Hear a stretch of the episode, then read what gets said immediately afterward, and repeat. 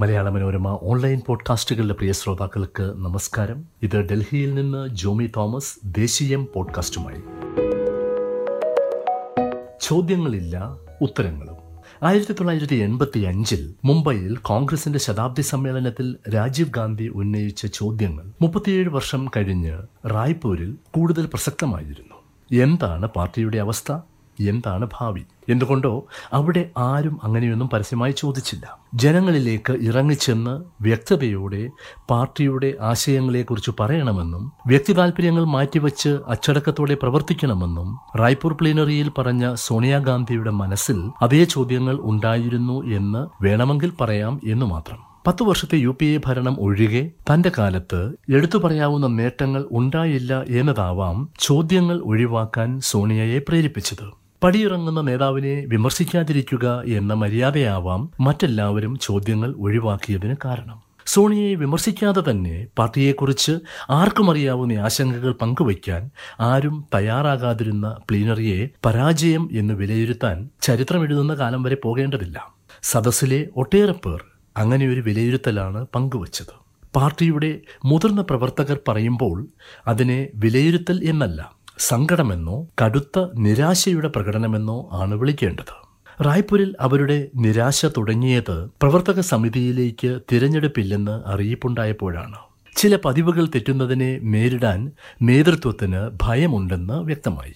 പാർട്ടിയുടെ പ്രശ്നങ്ങളും സംഘടനയെ ശക്തമാക്കാനുള്ള വഴികളും നിലപാടുകളും സംബന്ധിച്ച ഗൗരവമുള്ള ചർച്ചയില്ലാതെ നേതാക്കളെക്കുറിച്ചുള്ള അപദാന പ്രസംഗങ്ങളുടെ പരമ്പരയായി പ്ലീനറി മാറിയപ്പോൾ മുതിർന്ന പ്രവർത്തകരുടെ നിരാശ വർദ്ധിച്ചു. പലവിധ സ്വാധീനങ്ങളുടെ ബലത്തിൽ ഇടിച്ചു കയറി ഇടം പിടിച്ചവരെ മാറ്റി നിർത്തിയാൽ പാർട്ടിയുടെ വിവിധ തലങ്ങളിലെ നേതാക്കളായിരുന്നു പ്ലീനറി പ്രതിനിധികൾ. സഖ്യനയത്തിൽ വരുത്തുന്ന തുറന്ന സമീപനത്തിൻ്റെതായ മാറ്റം വ്യക്തമാക്കുന്ന കരട് രാഷ്ട്രീയ പ്രമേയത്തിലെ ഓരോ വാക്കും അവർക്ക് വ്യാഖ്യാനിച്ചു നൽകേണ്ടത് നേതൃത്വത്തിന്റെ ഉത്തരവാദിത്തമായിരുന്നു. സോണിയ അധ്യക്ഷപദം ഏറ്റെടുത്ത 1998 പച്ച്മാഡിയിലെ ചിന്തൻ ശിബിരത്തിൽ തീർത്തും ഒഴിവാക്കാനാവാത്ത സാഹചര്യത്തിൽ മാത്രം സഖ്യം എന്ന് പ്രസ്താവിച്ചത് വിശദമായ ചർച്ചകൾക്കൊടുവിലായിരുന്നു. ഓരോ വാക്കിന്റെയും കുത്തിന്റെയും കോമയുടെയും കാരണങ്ങൾ അർജുൻ സിംഗും പ്രണബ് മുഖർജിയുമൊക്കെ വിശദീകരിച്ചു. അന്ന് മൻമോഹൻ സിംഗും ജയറാം രമേഷും ചേർന്ന് തയ്യാറാക്കിയ സാമ്പത്തിക പ്രമേയത്തിന് ബദൽവാദങ്ങൾ പറയാൻ വയലാർ റവിയും രാജേഷ് പൈലറ്റും ഉണ്ടായിരുന്നു.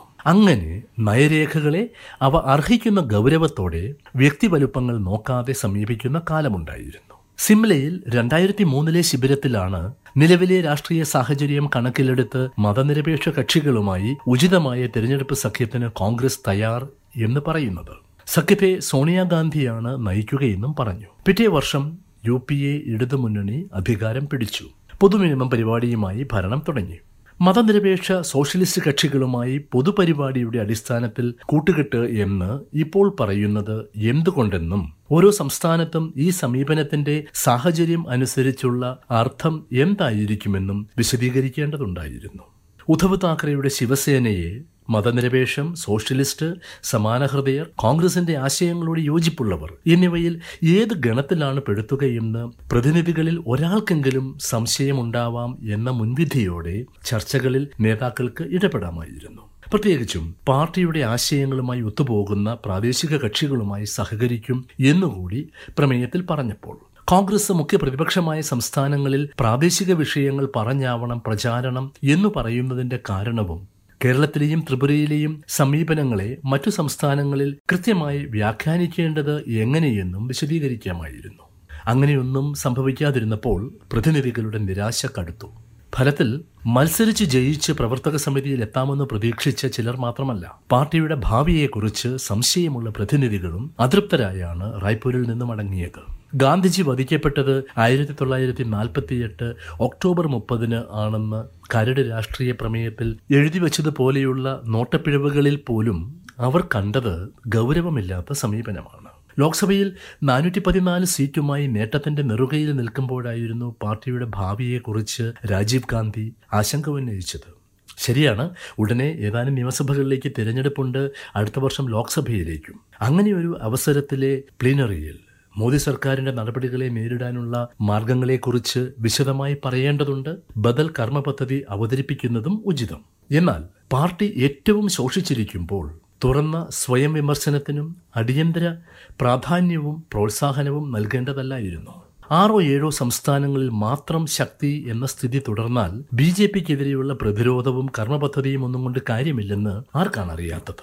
കോൺഗ്രസിൻ്റെ നേതൃനിരയിലെ പലർക്കും അതറിയില്ലെന്നാണ് പ്ലീനറിയിൽ വ്യക്തമായത്. അല്ലെങ്കിൽ പാർട്ടിയുടെ പല തലങ്ങളിലെ മുഖങ്ങളായ പ്രതിനിധികളുടെ പ്ലീനറിയിൽ മൈതാന പ്രസംഗങ്ങളുടെയും പ്രകീർത്തനങ്ങളുടെയും പെരുമഴ ഉണ്ടാവില്ലായിരുന്നു. നമസ്കാരം.